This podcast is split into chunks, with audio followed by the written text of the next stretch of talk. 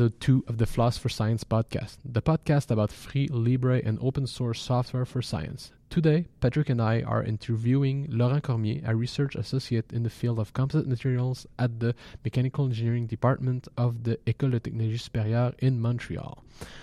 Hi, Laurent. Could you please introduce yourself and talk to us about your research, uh, subject, and interest? Yes. Uh, first, thanks for inviting me to this podcast. Uh, pleasure to meet you, uh, Patrick, uh, and you too, David. Uh, about my research, I've been involved in uh, mechanic- mechanical engineering research since around 2000, 2007. Yeah, when I started my master's here at the École de Technologie Supérieure. I've since then I've mainly studied uh, mechanics of composite materials, uh, tested lots of materials, and mainly done characterization.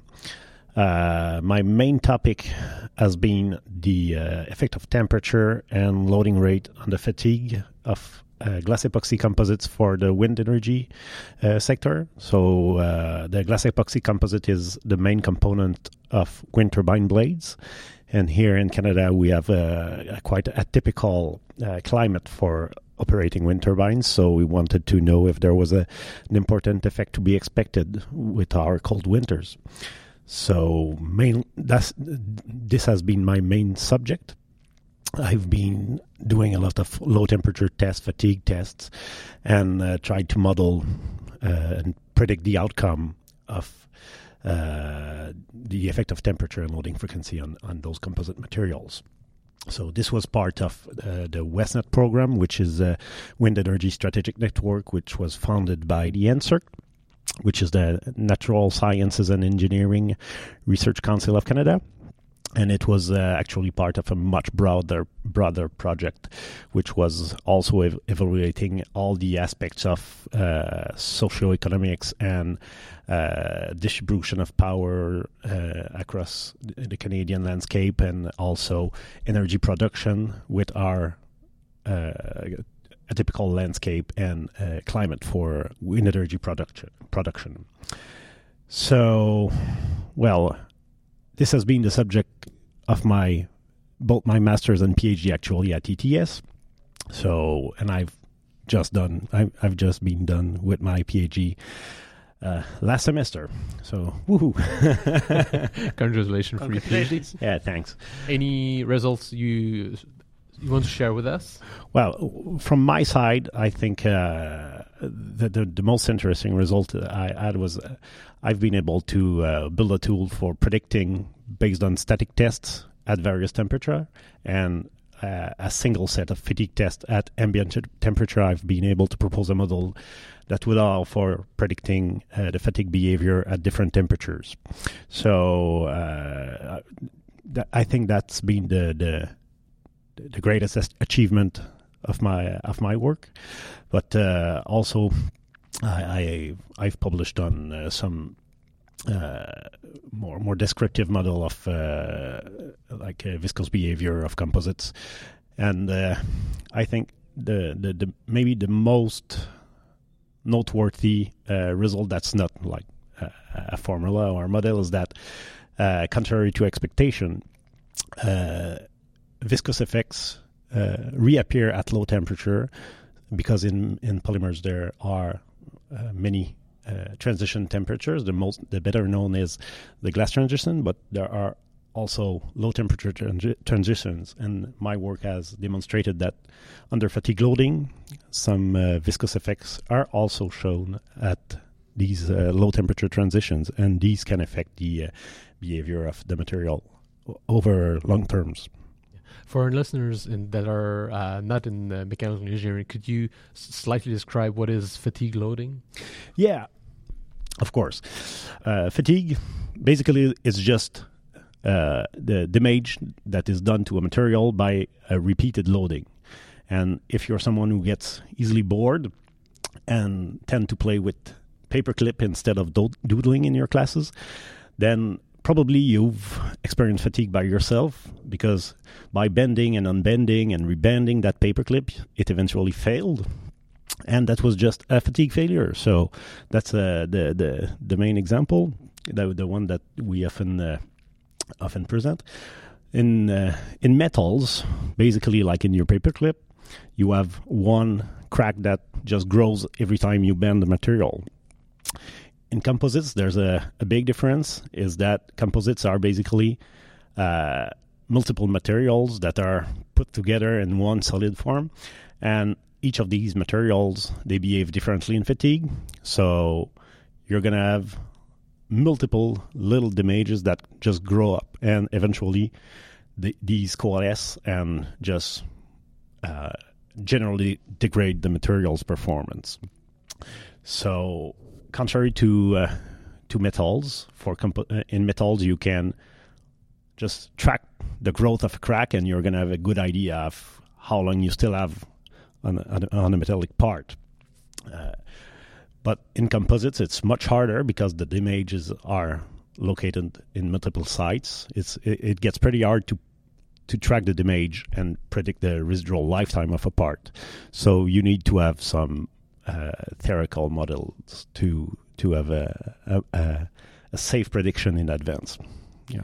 Do you track the damage uh, during the usage of the part, or do you the, the, mean the, the, composite material, or do you uh, only predict the life over without tracking the, the health of the the composite part? Okay, in in my specific application, uh, there was no health monitoring of the part. Okay, so there are ways. Uh, some people just uh, put uh, very sensitive microphones on the parts, and when every time a, a, small cracks or a fiber breaks or anything, you can hear the the event uh, with the microphone and register it. And this can be a, a way to monitor the damage evolution in your part. As for my work, there was some photographic and video uh, sequences of uh, failing samples, but there was no formal tracking of the damage. Yeah. Okay, sounds quite interesting. Thanks for sharing your research subject. And yeah, previous you mentioned a tool you used in your research. Can you be a little bit more specific which software or programming language you were using to develop this tool? Yeah, uh, actually, for my work, I've been using several uh, programs and uh, programming language. Uh, in terms of programming lang- language, there was one that I think is a, a go-to programming lang- language for many scientists. It's Python. Python is uh, uh, very versatile. So, and uh, I've used it um, a lot for general data treatment and modeling. So I think that's maybe not the greatest tool ever, but a very, nice tool to have uh, for scientists. Uh, in Python, there are many many packages that uh, that that can be useful. In my particular uh, case, I used uh, SciPy, of course, a lot, a lot Matplotlib for uh, just graphing things, and uh, SymPy also, also for uh, symbolic calculations. So, but there are uh, data data treatment like I'm aware of Panda, Pandas, which is a, a, library for Python. For those people working with large data set, data sets, uh, it can be a, a great tool for uh, data uh, treatment. Myself, my data sets were too small, so I've I've looked at it, but it was not worth uh, worth it for me to to to use it. But uh, I have uh, fellow researchers in the lab who used it with, uh, and we're very happy with it. Uh, so that's in terms of programming language. That's the main I've used. Uh, in terms of uh, other open or Libre programs, I think in research one of the first thing you know you you have to do is manage your reference. So I've I've uh, for that I've used JabRef uh, since almost day one. Uh, for me, it was it was great because it, it, was cross-platform. So uh, JabRef, JabRef at the time was uh, was uh, had a great advantage on that. I I used both Ubuntu computer and uh, Windows computer, and I could just manage my reference library with the same program. So that was great.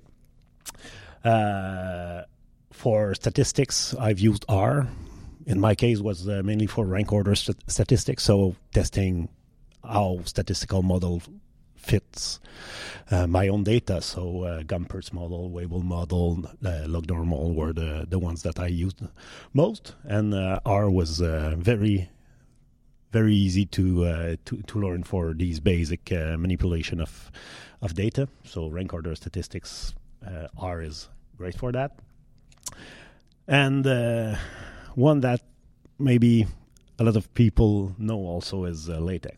LaTeX uh, for everything that's publishing, I'd say. So articles, conference articles, and uh, even uh, presentations. Uh, I've made almost all of them with LaTeX, but this came a bit later. I'd say uh, maybe I started with LaTeX. I started my master's around 2007, I, if I recall correctly, and maybe more 2010 for LaTeX. Yeah. Uh, a part of that, I, I, actually, I'm as a user, I I, I really enjoy the the uh, the uh, availability of all these open source materials. So even uh, for for me, uh, the quality of illustrations in my publication also is uh, is important.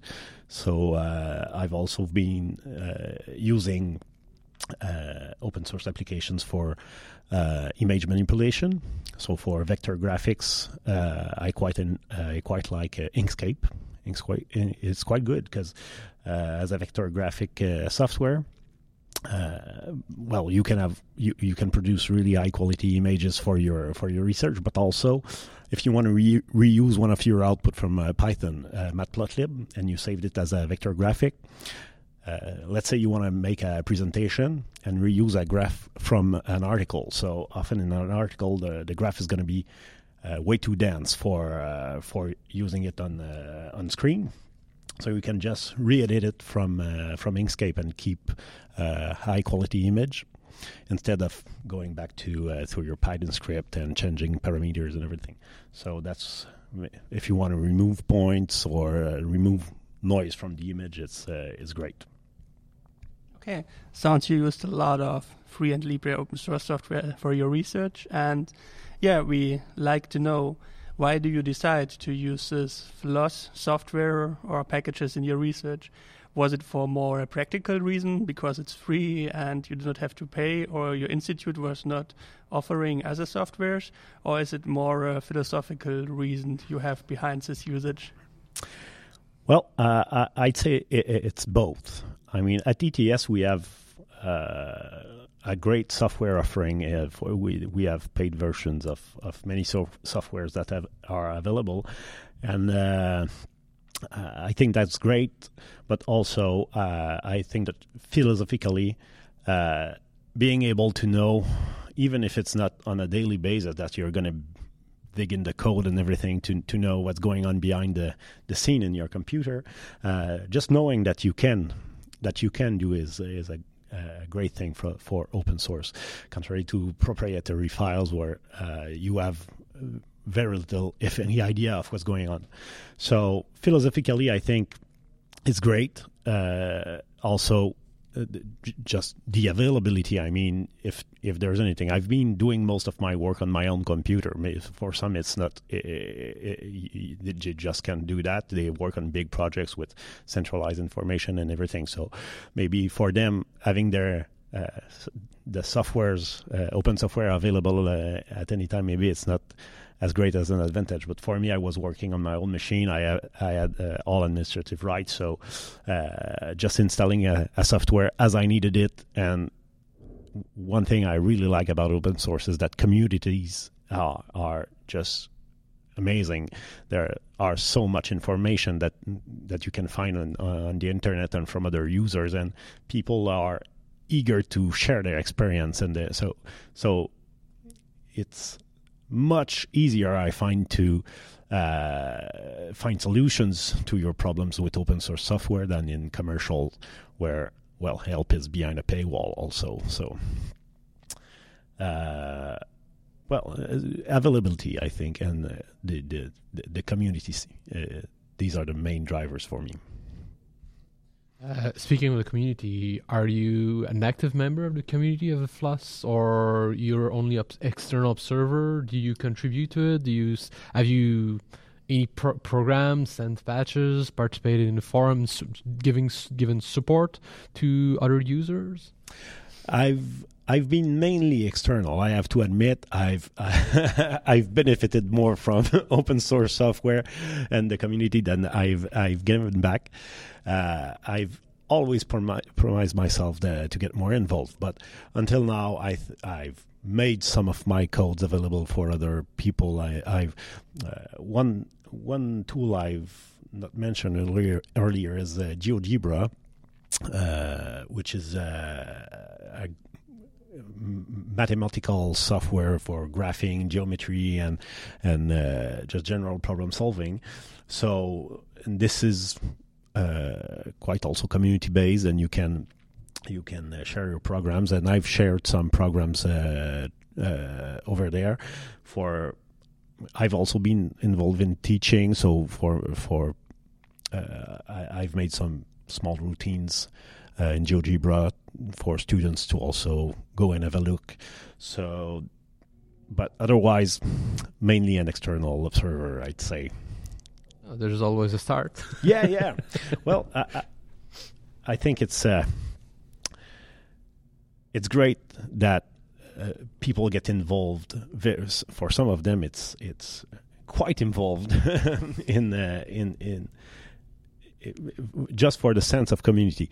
And I uh, I expect to do that eventually, but right now I'm uh, I'm not at this point. Yeah. Okay, that's fine. Thanks.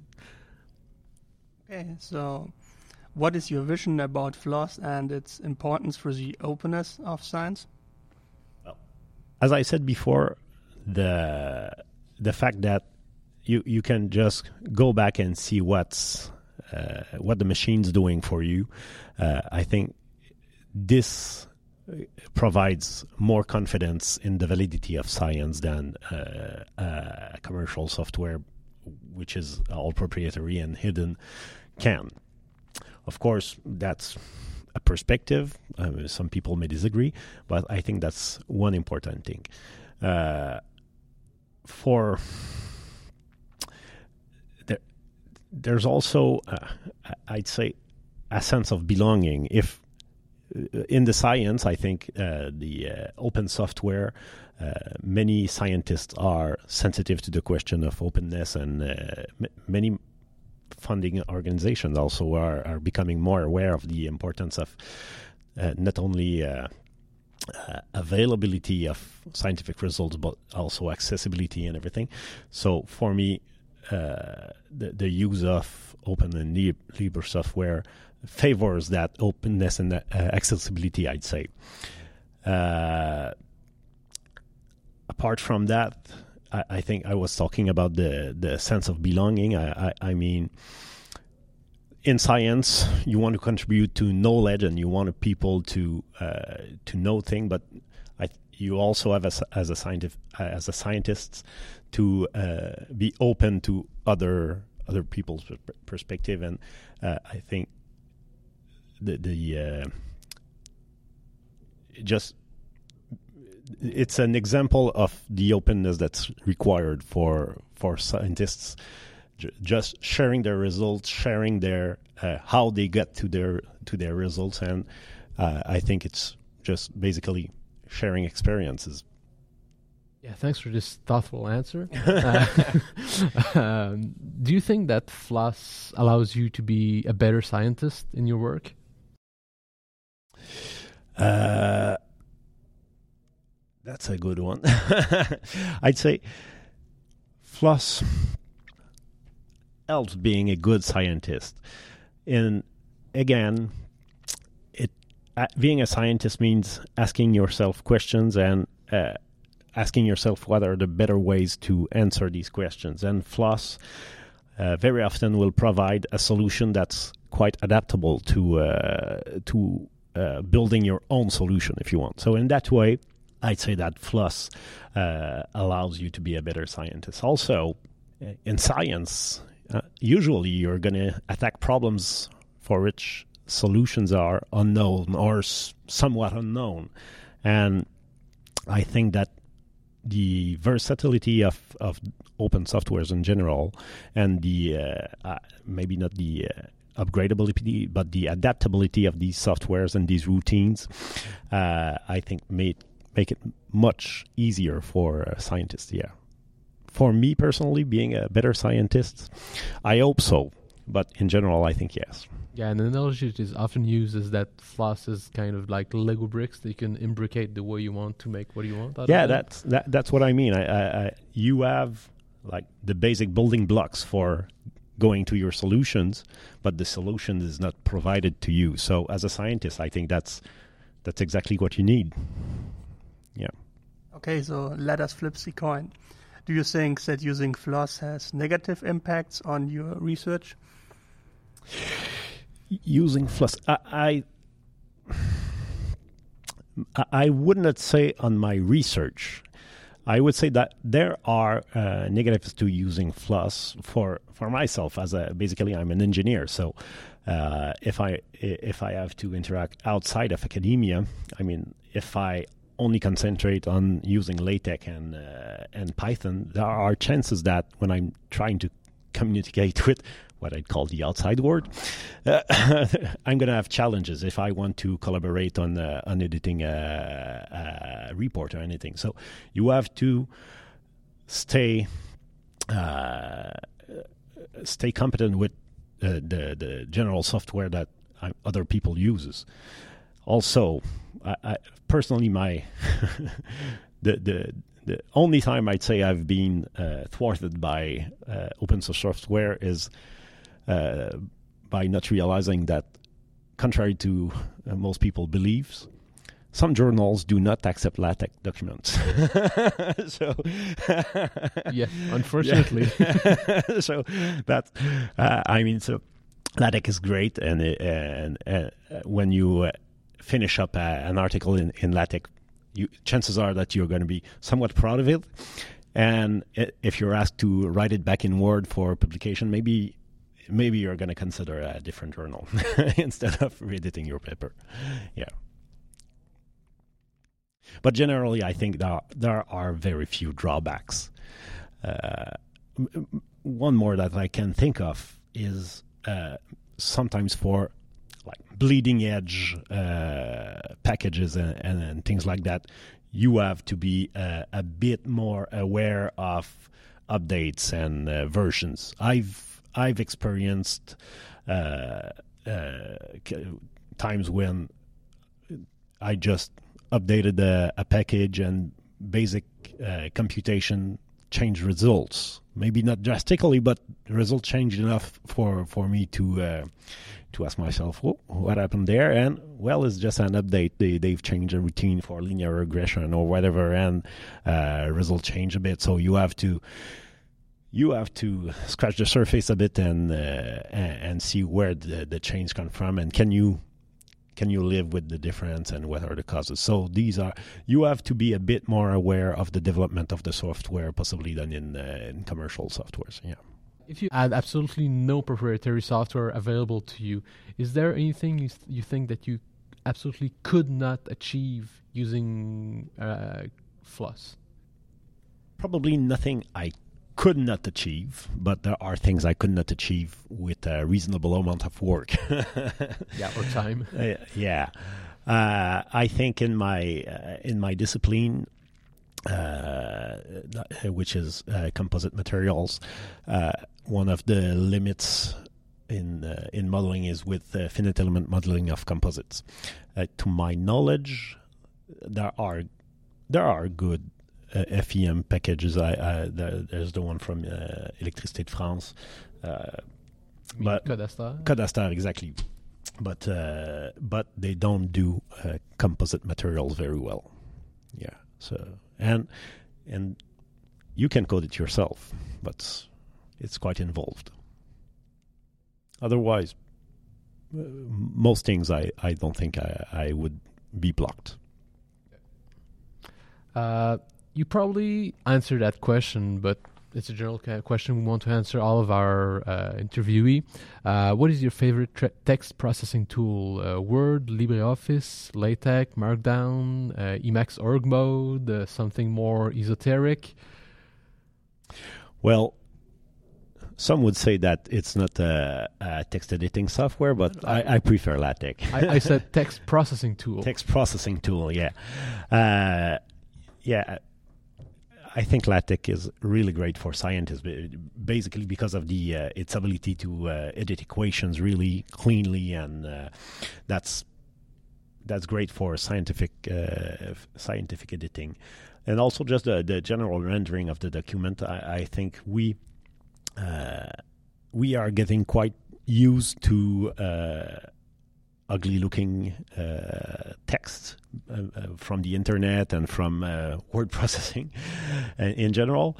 But I mean, in, when you start using LaTeX, at first it's you you wonder why is the software doing this and this and that in uh, to, to to my text and placing my figures and, and after a while you realize that it's just the way that reading the text gets easier and uh, once you once you realize how much is missing from general uh, what you see is got what what you see is what you get text processor uh, then uh, when once you build a sensitivity for this uh, I think it's hard going back yeah. Okay, so the last question for this podcast would be Is there anything else you would like to share with us? Well, uh, no, there's no, uh, well. Just thank you for inviting me and for private, pro- providing me with this opportunity to bug, to talk about Floss and everything. So thanks. Thanks to you. Uh, so thank you, Lau- Laurent, for your time and this interview. Uh, if any of our listener wants to reach you, uh, I would like them to contact you. Well, uh, they can they uh, they can just find me on the uh, École de Technologie Supérieure uh, annuary, and uh, they can they they are gonna get my address there, or uh, just through my LinkedIn page, Laurent Cormier, uh, Laurent Cormier, uh, engineer, and or ResearchGate. Yeah. Okay. This will be all for today's episode of the Floss for Science podcast.